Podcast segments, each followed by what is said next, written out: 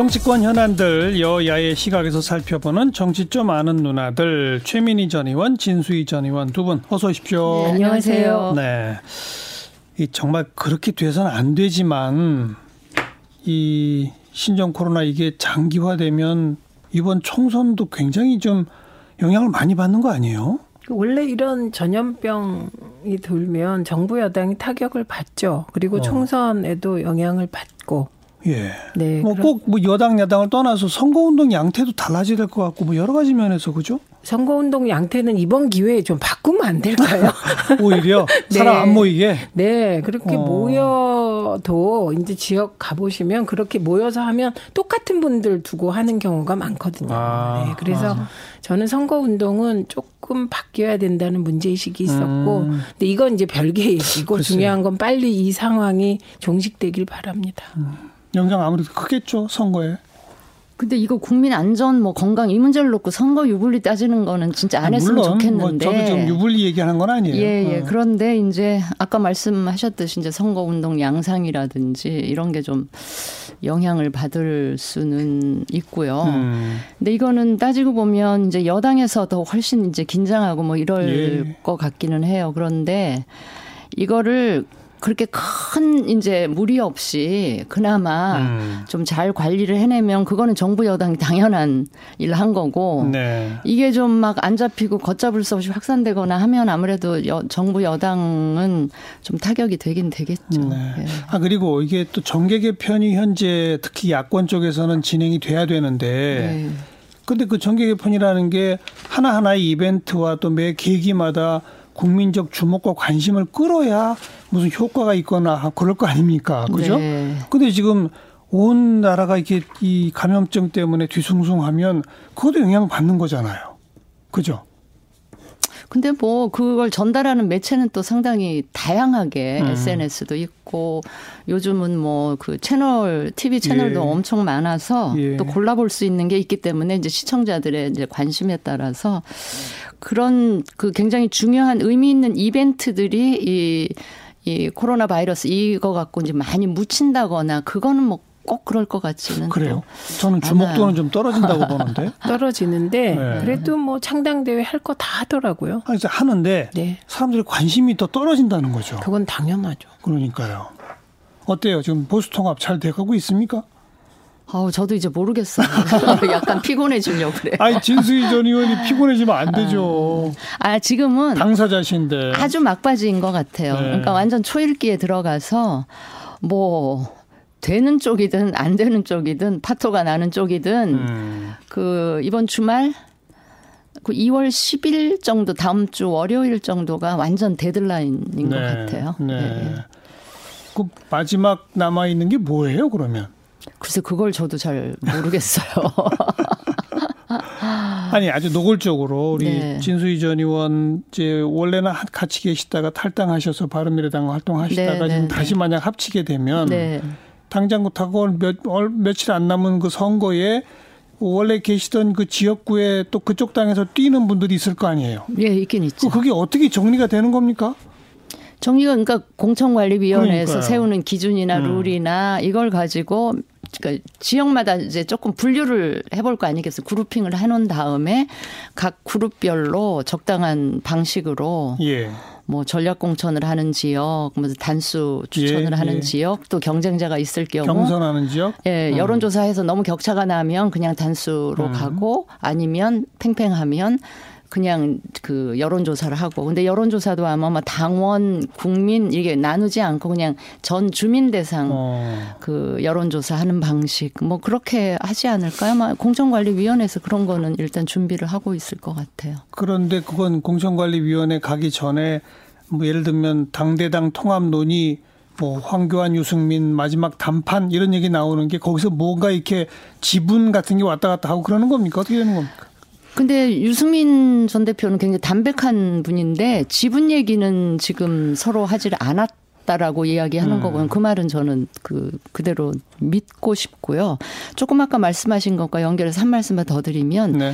다행인지 뭔지는 모르겠으나 한국당 현역 의원들하고 세보수당의 현역 의원 물론 숫자 차이도 엄청 크긴 음. 하지만 이게 서로 겹치는 부분이 없고요. 아, 당연하죠. 워낙 거기 있던 데서 떨어 나왔으니까. 그리고 이제 주로 수도권이 많기 예. 때문에 세보수당은 그래서 약간 보완제지 어. 충돌되는 지역은 그렇게 없는 않다. 예, 예.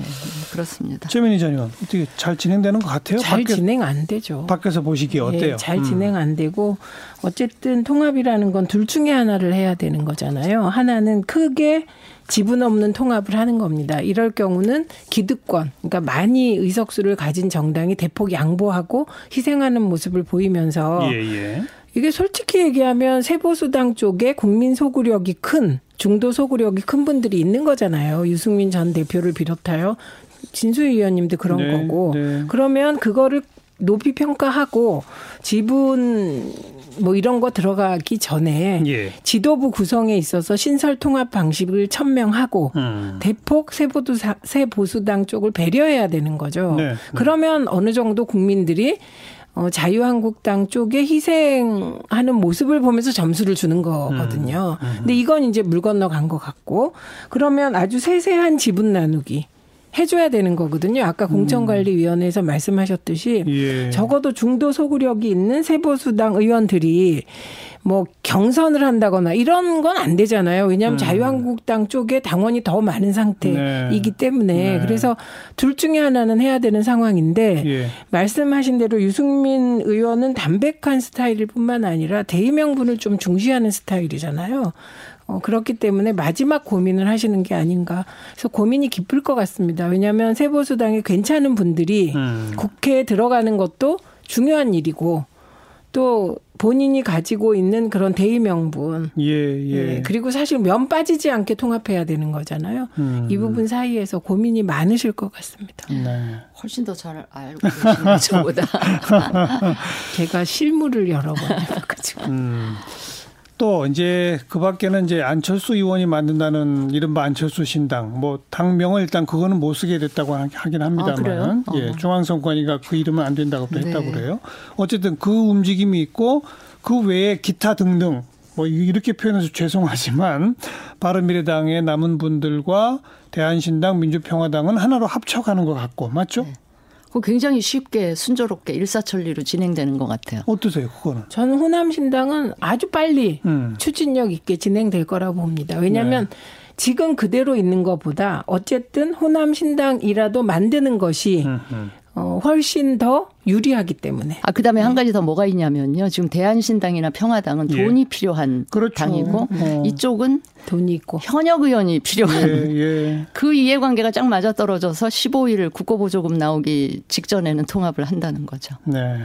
아까 일부 시간에도 정리했지만 20석 이상을 유지하는 것과 그 밑으로 떨어지는 것의 국고보조금 차이가, 차이가 예. 어마어마하더라고요. 뿐만 아니라 그건 이제 애초에 국고 보조금의 반을 잘라내서 교섭 단체를 구성한 정당에 나눠주니까 네. 차이가 많을 수밖에 없고 또 뿐만 아니라 20석 이상을 가지고 있는 교섭 단체가 되면 앞으로 정개특위에서 중요한 결정들이 됩니다. 그렇죠. 선거구제 획정. 맞아요. 이때 확실한 지분을 갖고 논의에 참여할 수 있기 맞아요. 때문에 그 개별 국회의원 한 분 한 분. 뭐 대한 또 대한정당이라든지 평화당이라든지 네. 등등 네. 손학규 대표 쪽도 마찬가지고 이해관계를 보존하기 위해서도 음. 저는 이 통합은 빨리 추진될 거다 이렇게 봅니다. 네. 그렇게 되면 호남신당은 안철수 없는 국민의당 시즌 그렇죠. 2뭐 거의 그렇게 되어가는 거고 예, 예.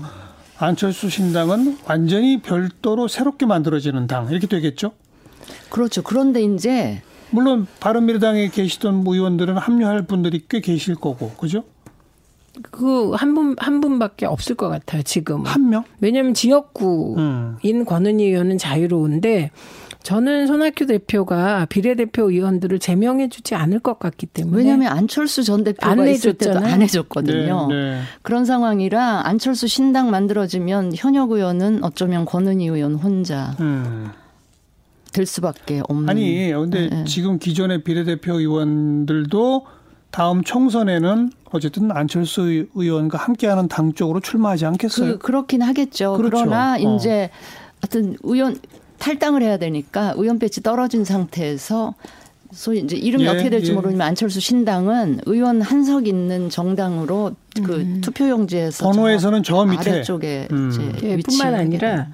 그 5월 30일까지가 20대 국회의원 임기가 돼요. 맞아요. 그런데 지금 만약에 안철수와 함, 안철수 신당이 함께하기 위해서 의원직 사퇴를 하잖아요. 네. 그렇게 되면 정말 어려운 상황에서 선거를 치르게 됩니다. 음. 왜냐하면 지금은 그 의원들이 그렇죠. 그 해당 의원들이 그래서 어, 어쨌든 다들 고민이 많을 것 알겠어요. 같긴 한데 예. 안철수 신당은 저는 어, 이름도 못 쓰게 되고 안철수라는 이름 음. 이렇게 되면 지금부터 이제 가시밭길이 시작돼서 예. 이후의 행보가 차질을 빚을 것 같습니다. 1 단계 안철수 신당으로 교섭단체 확보, 2단계 대권으로 가는 그때 연대를 해보는 음. 요 구상을 가지고 있었을 것 같은데 네, 네. 차질을 빚게 되기 때문에 사실 안철수 어, 전 대표는 어디로 갈지 모른다 이렇게 봅니다. 어디로 갈지 모른다. 네, 보수 통합 쪽에 그쪽으로 갈지도 모른다. 갈 수도 있고 어. 또 국민의당 어게인에 어떻게 될 수도 있고. 아, 호남 쪽으로 네, 다시 네. 합류할 수도 있고. 네, 그런 여러 가지 가능성이 생긴 것 같습니다. 음. 오늘 최경환 의원인가요? 그분이 그렇게 얘기하죠. 대한신당에 계시죠. 예, 안철수 전 대표는 호남에서는 아주 되게 안 좋다 뭐 이런 식으로. 그게 어제 저랑 인터뷰하면서 한 얘기가 아, 오늘 아, 기사화된 네. 건데요. 네, 네, 예. 네. 호남 민심이 완전히 이제 안철수 전 대표를 떠났기 때문에 네. 그분하고는 같이 못한다. 그분은 보수 쪽으로 갈 거다. 이렇게 주장을 하더라고요. 글쎄요. 그렇게 기사화됐더라고요. 그러니까 맹주가 바뀌기를 원하는 사람들이 있겠죠. 어쨌든 그런데 이제 지금 보수 쪽에서는 자유한국당 그다음에 바른미래당에서 나오신 분들 그분들의 어떤 그 합당 여부가 이제 달려 있는 거고 예, 예. 기타 호남 정당 그다음 안철수 신당 등의 포진이 이제 갖추어지는 건데 네. 뭐 너무 섣부를지 모르지만 지난번 총선에는 이른바 국민의당 돌풍으로 해서 제 3당이 상당한 포지션을 차지했잖아요. 네. 이번에 어떨 것 같으세요? 짧게 한 마디씩만 우리 최민희 전 의원. 어, 정의당이 일정 포션 차지할 음. 것 같고요. 그 외에는 제가 보기에는 양극화될 것 같습니다. 양극화. 이건 우리들이 다 바라던 바는 아닌데 네. 지금 상황 속에서는 이게 몰릴 것 같습니다. 음. 그러니까 민주당하고 자유한국당으로. 기존의 자유한국당. 네, 그러니까 이당그 이름 통합 바꾸겠죠. 신당이죠. 어, 예, 그러나 당- 어쨌든 지금 상태로 보면 자유한국당이 흡수 통합되는 음. 느낌이기 때문에 네. 어쨌든 통합 보수 신당하고 민주당 쪽으로 좀 이렇게 몰리지 양극화. 않을까 생각합니다. 이른바 그러니까 지금 호남 쪽의 당과 안철수 당은 큰 효과 받기 어렵다라고 보신다. 지금으로선 그렇습니다. 음. 진수희 전 의원. 뭐 저도 대부분 동의해요. 그 거대 양당 그 구조로 가고 거기에 정의당도 제가 모르겠습니다만 이번에 네.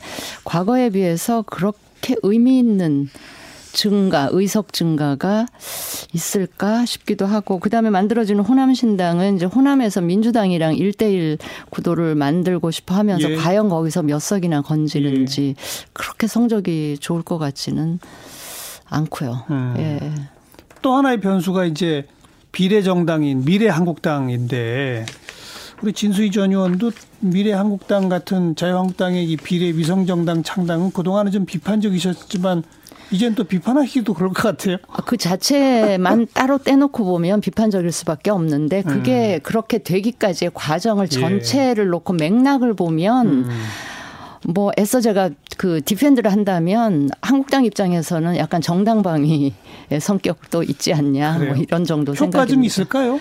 효과는 저는 일정 부분 있을, 있을 것도 보시나요? 같아요. 어떻게 네. 보세요? 네, 저도 효과 있을 거라고 어. 봅니다. 그런데 그러니까 아까 정의당 말씀하셨는데 의외로 정의당이 생각보다 약진하지 못할 수 있다. 음. 왜냐하면 심리적으로 과거에는 민주당 지지자들이 지역구는 민주당을 찍고 그렇죠. 비례는 정의당을 찍었거든요.